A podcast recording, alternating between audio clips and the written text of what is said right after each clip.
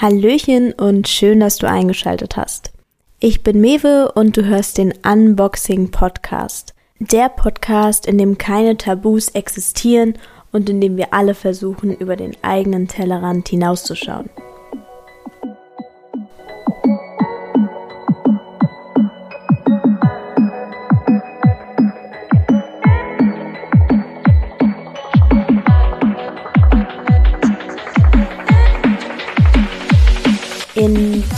Folge geht es um das Thema Verhütung und zwar vor allem hormonfreie Verhütung und Verhütung, die auf jeden Fall kein Risiko für die eigene Gesundheit darstellt.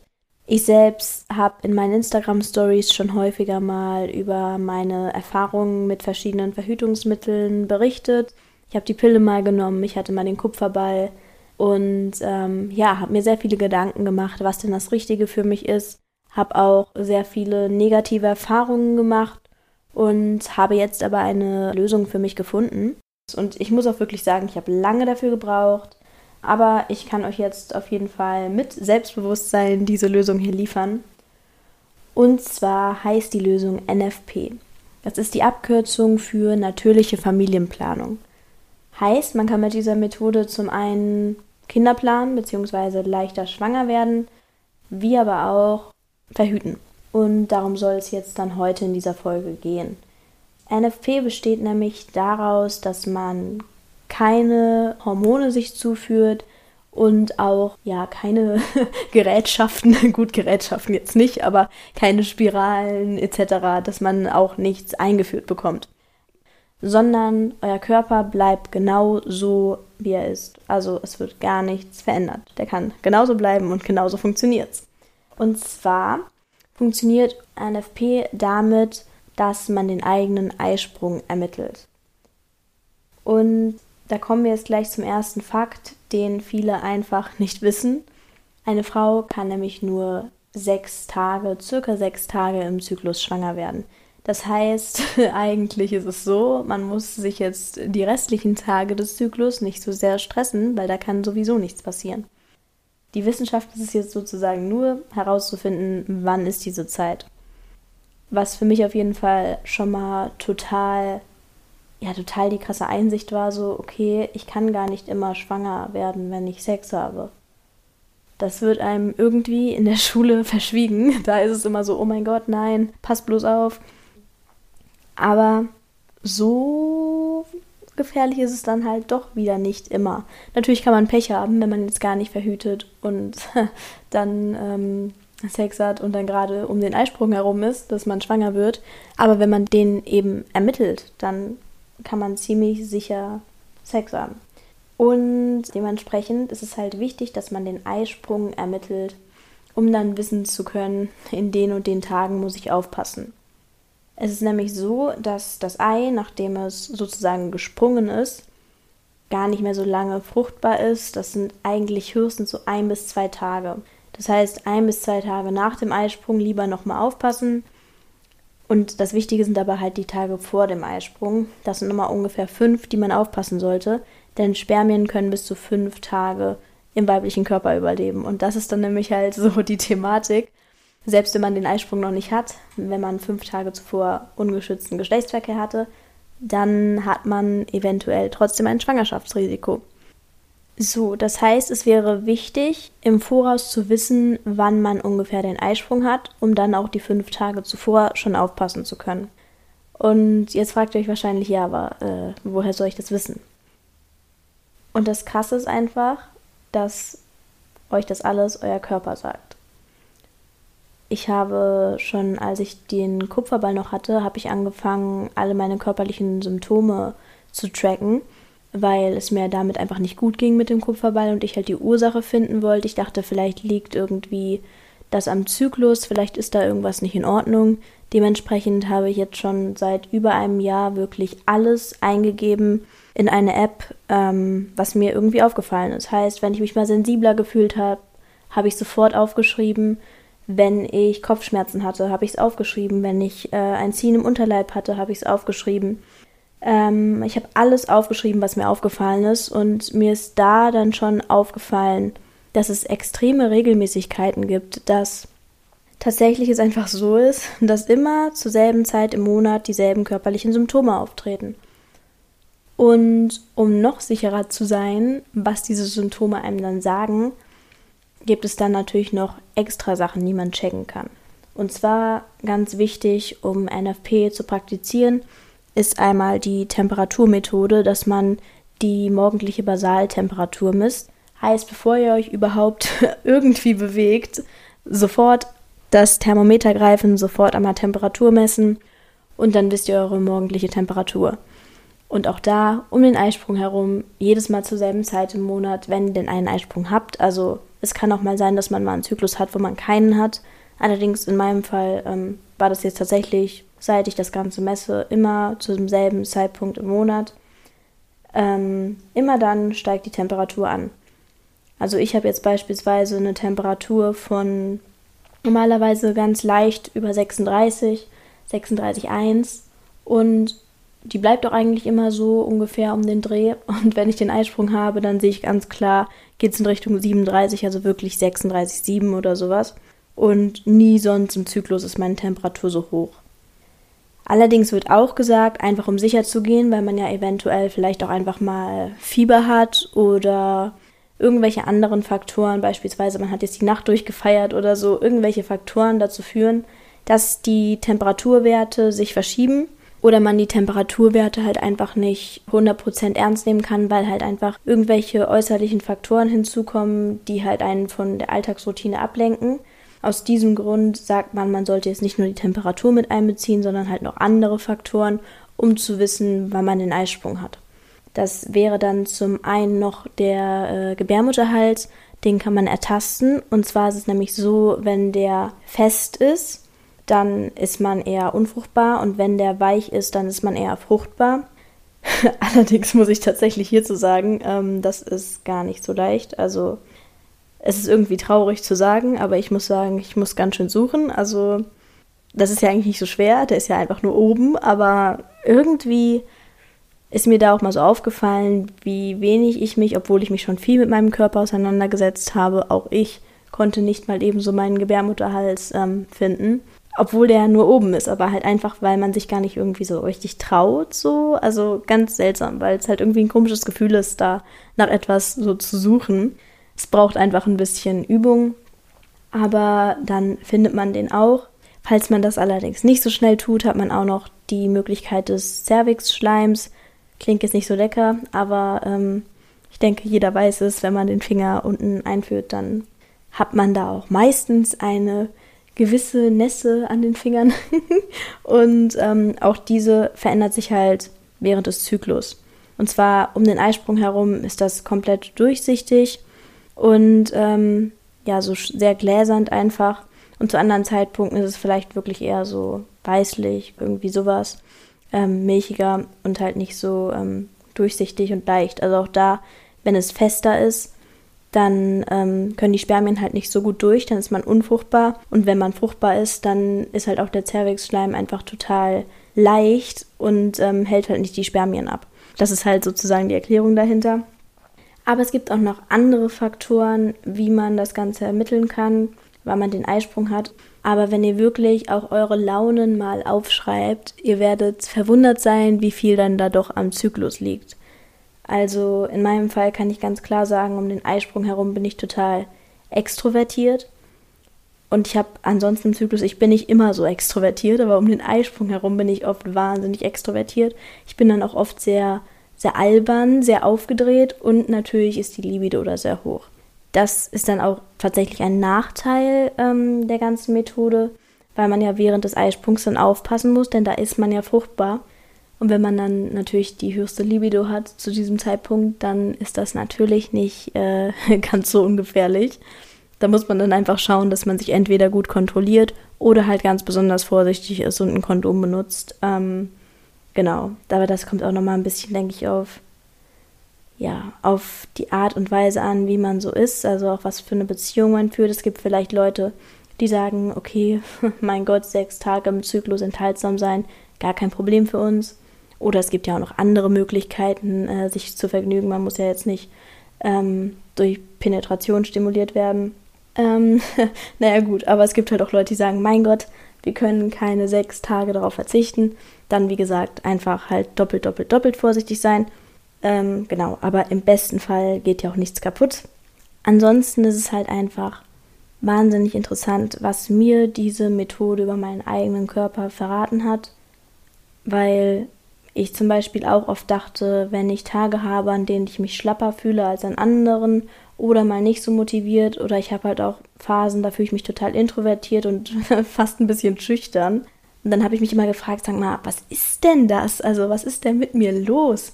Und ähm, also warum Warum ist es so willkürlich, dass ich mal morgens aufwache und mir dann denke, oh, heute fühle ich mich total sensibel. Und also es ist nicht so, dass es mir dann schlecht geht, aber ich fühle mich halt einfach anders gelaunt. Und ich kann halt definitiv sagen, das können die Mädels, die jetzt halt nicht unter Hormoneinfluss sind, die können das mal wirklich tracken. Schreibt euch eure Launen auf und ihr werdet sehen, das ist eine Regelmäßigkeit. Und das ist, finde ich, total ja entlastend auch, weil man sich sonst so denkt, mein Gott, also sonst fühlt man sich so so ausgeliefert, weil man gar nicht weiß, warum man denn jetzt zum Beispiel auch beim Training nicht so eine Leistung abrufen kann, wie man es sonst tut, weil man sich dann denkt, Manu, warum denn? Und so kann man sich einfach denken, ja, ich bin halt gerade in der und der Zyklusphase, das macht jetzt einfach Sinn. Und zwar ist es nämlich so, da kommen wir jetzt dann auch noch mal zur genaueren Erklärung des weiblichen Körpers, weil ich finde, dieses Wissen sollte man haben, wenn man diese Methode anwendet.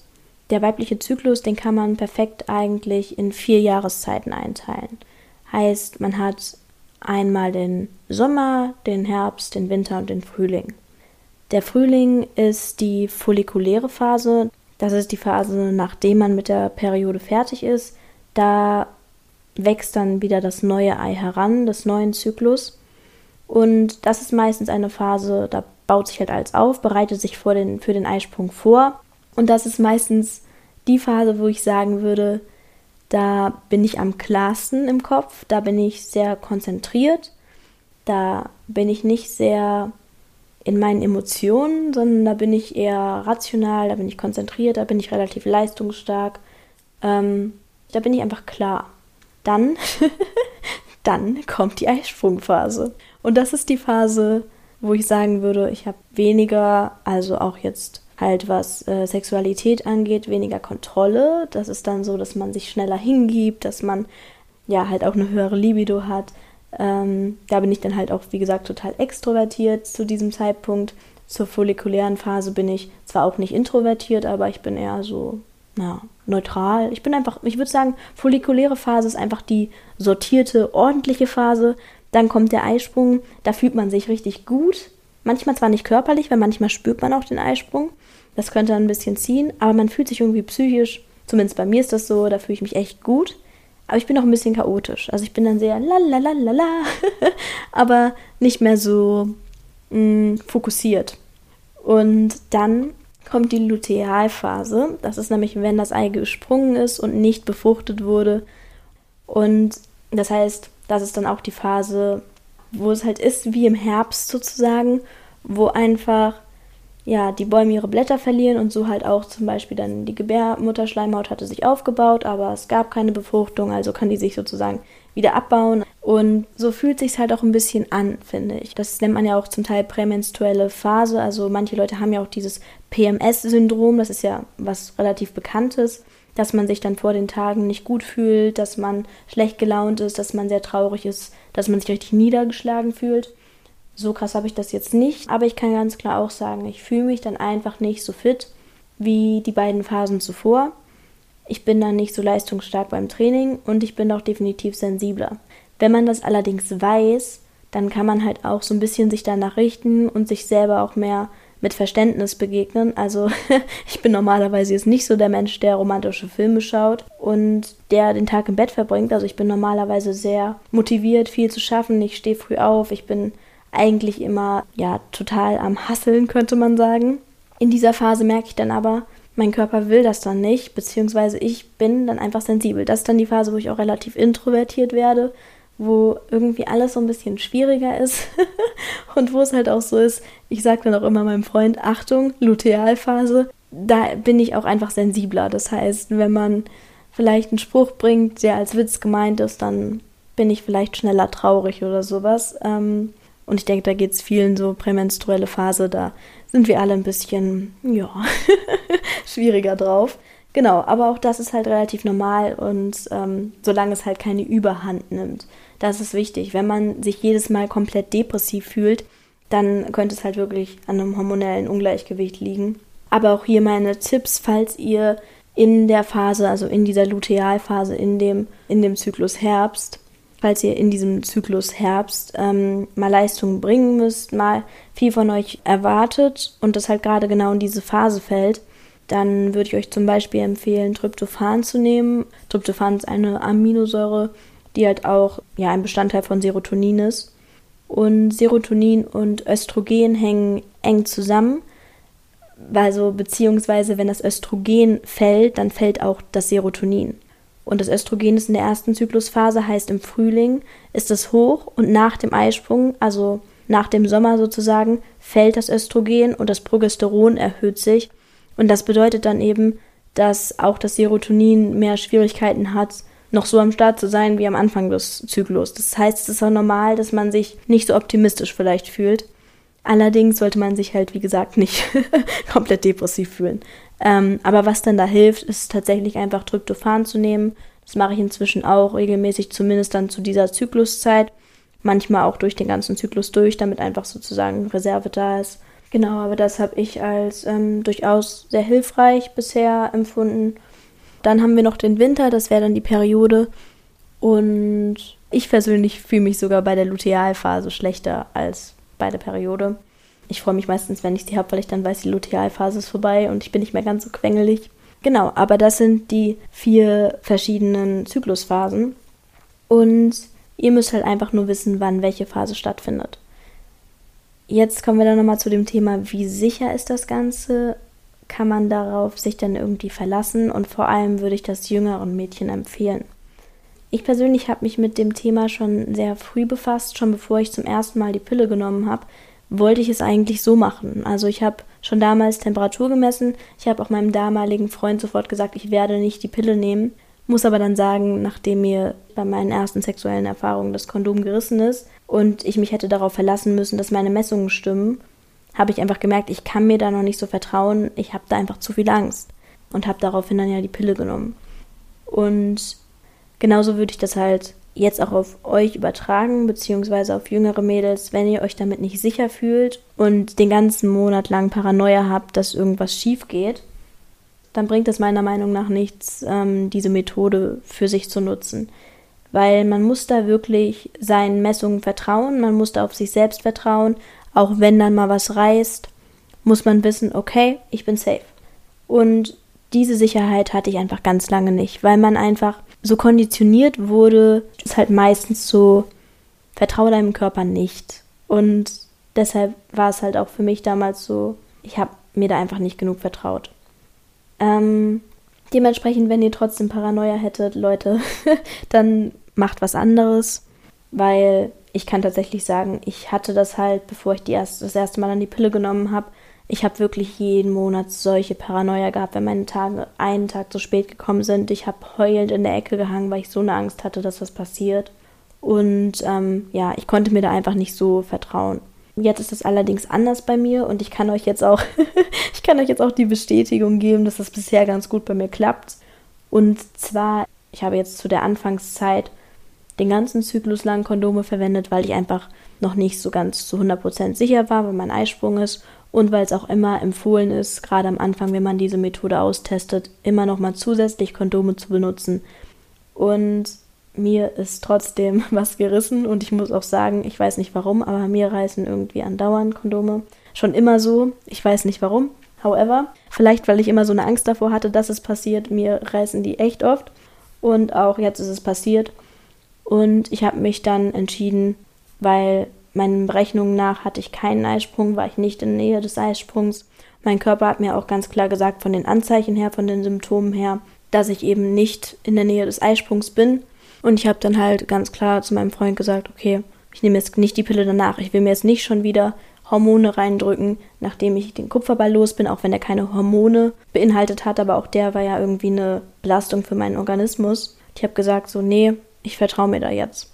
Und ich vertraue meinem Körper da jetzt und ja, es ist auch nichts passiert und inzwischen sehe ich das auch schon wesentlich entspannter. Also ich weiß, dass es sicher funktioniert und es wird halt einfach leider nicht oft genug gesagt, dass es diese Möglichkeit gibt. Als ich damals im Aufklärungsunterricht gefragt habe, was ich machen kann, wenn ich nicht die Pille nehmen möchte, weil ich gehört habe, dass die mir nicht gut tut und weil ich auch einfach denke, dass sie die Hormone nicht positiv beeinflusst, wurde mir gesagt, so nach dem Motto, es gibt nichts anderes, dann benutzt halt Kondome, aber die sind nicht sicher. Und es stimmt einfach nicht. Also wenn ihr wisst, wann euer Eisprung ist, Leute, so dann, dann seid ihr einfach ziemlich, ziemlich, ziemlich safe. So, man hat natürlich immer irgendwie ein Prozent, das nicht safe ist aber euer Körper sagt euch alles, was ihr wissen müsst. Und es gibt halt auch noch Hilfsmittel, die ich halt definitiv empfehlen würde. Also ich habe auch noch Ovulationstests zu Hause. Heißt immer dann, wenn mein Körper mir die Anzeichen gibt, ey, hallo, hallo, Eisprung, da mache ich einen Ovulationstest und der ist dann positiv, dann weiß ich halt auch ganz sicher, okay, ich hatte meinen Eisprung. Also ein Ovulationstest sagt einem halt eben, ob das Hormon, was einem über den Eisprung Auskunft gibt, dass der halt eben gerade stattgefunden hat oder bald stattfindet, ähm, ob das halt im Urin ist oder nicht. Und wenn dieser positiv ist, dann könnt ihr euch ziemlich sicher sein, wenn euer Körper euch halt auch eben vorher die Anzeichen dafür gegeben hat, dass ihr ihn hattet. Also das ist auf jeden Fall etwas, was ich empfehlen würde, die Ovulationstests, weil ich benutze es halt auch immer nochmal einfach als Absicherung. Und ansonsten ich muss sagen, mit Verhütungs-Apps funktioniert es halt auch super, dass ihr halt wirklich alle eure Daten eingebt. Zum Beispiel, wenn ihr besonders irgendwie Appetit habt oder euch aufgebläht fühlt oder so, auch sowas kann halt mit einfach in den Zyklus spielen. Und wenn ihr das alles eingebt, dann werdet ihr verwundert sein, wie extrem sich, ähm, ja, sich da einfach so eine besondere Regelmäßigkeit herausstellen wird. Also die Apps, die ich euch empfehlen kann, wären Clue, und Thermometer. Allerdings Thermometer hat nicht alle Funktionen, weil die wollen dann noch ein bisschen Geld dafür. und ähm, Clue sagt einem nicht, wenn man fruchtbar ist. Ich würde euch aber sowieso empfehlen, die Apps nur zu benutzen, um eure Sachen einzugeben und nicht euch darauf zu verlassen, wenn sie euch sagen, ihr seid da und da fruchtbar und da und da nicht. Weil da mein Zyklus relativ kurz ist, sagen mir zum Beispiel manchmal Apps einfach falsche Sachen.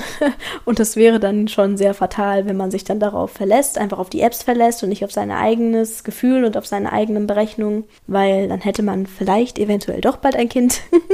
und äh, genau, wenn ihr das vermeiden möchtet, dann würde ich tatsächlich sagen, verlasst euch nicht komplett auf die Apps, sondern vor allem auf euren Körper und auf eure eigenen Berechnungen ja, und das ist tatsächlich eigentlich schon alles, was ich dazu zu sagen habe. Für mich ist es absolut die beste Lösung, auch wenn ich natürlich sagen muss, ich benutze dann jetzt mal wieder mehr Kondome, habe ich jetzt vorher nicht mehr gemacht in meiner jetzigen Beziehung. Allerdings finde ich, ist das halt einfach für mich persönlich das kleinere Übel, auch von den Nebenwirkungen her. Bei einer Pille hat man einfach so eine lange Liste von möglichen Nebenwirkungen. Bei der Spirale ist es genauso. Und mir ist einfach jede Nebenwirkung für meinen Körper zu viel. Und ich muss sagen, für mich ist es definitiv die beste Lösung. Ich würde aber auch jedem empfehlen, der jetzt sagt, okay, er traut sich das noch nicht so ganz. Ich würde da jedem empfehlen, trotzdem die Daten einzugeben über den eigenen Zyklus und es einfach mal zu beobachten, einfach aus Interesse, weil wirklich es ist ein absoluter Gamechanger, wenn man den eigenen Körper so gut kennt. Und man hat halt einfach ein viel besseres Körpergefühl. Ich habe wieder ein Gefühl von viel mehr Verbundenheit mit meinem eigenen Körper. Und das habe ich einfach, obwohl ich mit dem Kupferball ja keine Hormone hatte, muss ich sagen, habe ich dieses Körpergefühl trotzdem nicht gehabt mit dem Kupferball. Und äh, ja, das ist nochmal so als, als kleine Nebeninformation für alle, ähm, die überlegen, sich irgendwie eine Kupferspirale, einen Kupferball oder Kupferkette etc. einsetzen zu lassen. Und zwar ist es nämlich so, dass ich seit ich diesen Ball los bin, dass sich tatsächlich auch mein Zyklus nochmal komplett verändert hat. Also die Länge meines Zyklus hat sich sehr verändert und auch sonst, ich merke, meine Haut ist viel besser, ich fühle mich ziemlich anders. Also es ist echt crazy und das obwohl da keine Hormone drin sind.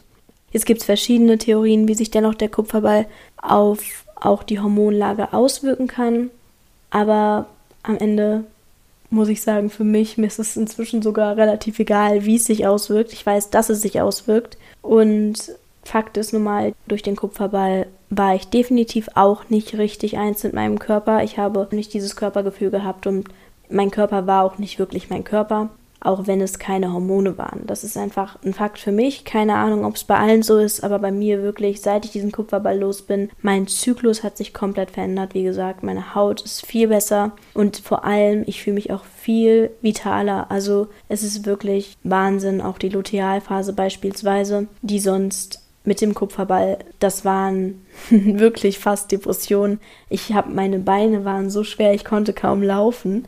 Ähm, ich habe mich wirklich schlecht gefühlt immer. Und jetzt ist es halt einfach so, dass ich mich selbst in dieser Phase sehr gut fühle. Nur halt vielleicht, wie gesagt, ein bisschen sensibler. Ähm, genau, das nochmal so als Nebentipp. Ja, für alle, die jetzt darüber nachdenken, diese Methode für sich zu entdecken, ähm, ihr könnt mir gerne über Instagram, über Direct Messages oder so euer Feedback und eure Fragen oder eure Nachrichten schreiben. Also ich beantworte euch da gerne alles, was ihr wissen wollt, weil ich wünsche mir einfach, dass die Frage, welches Verhütungsmittel denn jetzt gesund und sicher ist und was das Richtige für ja, eine junge Frau ist, mm, dass diese Frage einfach geklärt werden kann und dass ich da helfen kann, weil ich muss wirklich sagen, ich habe das so lange nach einer Lösung gesucht und das jetzt nochmal so als Schlusswort. Ihr müsst dafür mutig sein. Ihr müsst dafür mutig sein, weil es machen die wenigsten Leute so. Und ihr müsst dafür eurem eigenen Körper vertrauen. Ihr müsst dafür eurem eigenen Wissen vertrauen. Und ähm, ja, ihr braucht dafür Mut, weil es nicht das ist, was jeder tut, weil das nicht das ist, womit viele Leute verhüten. Und ich muss sagen, es ist halt gerade bei so einem Thema, wenn eventuell ein Menschenleben entstehen könnte, dann überlegt man sich natürlich sehr gut, ja, traue ich mich das.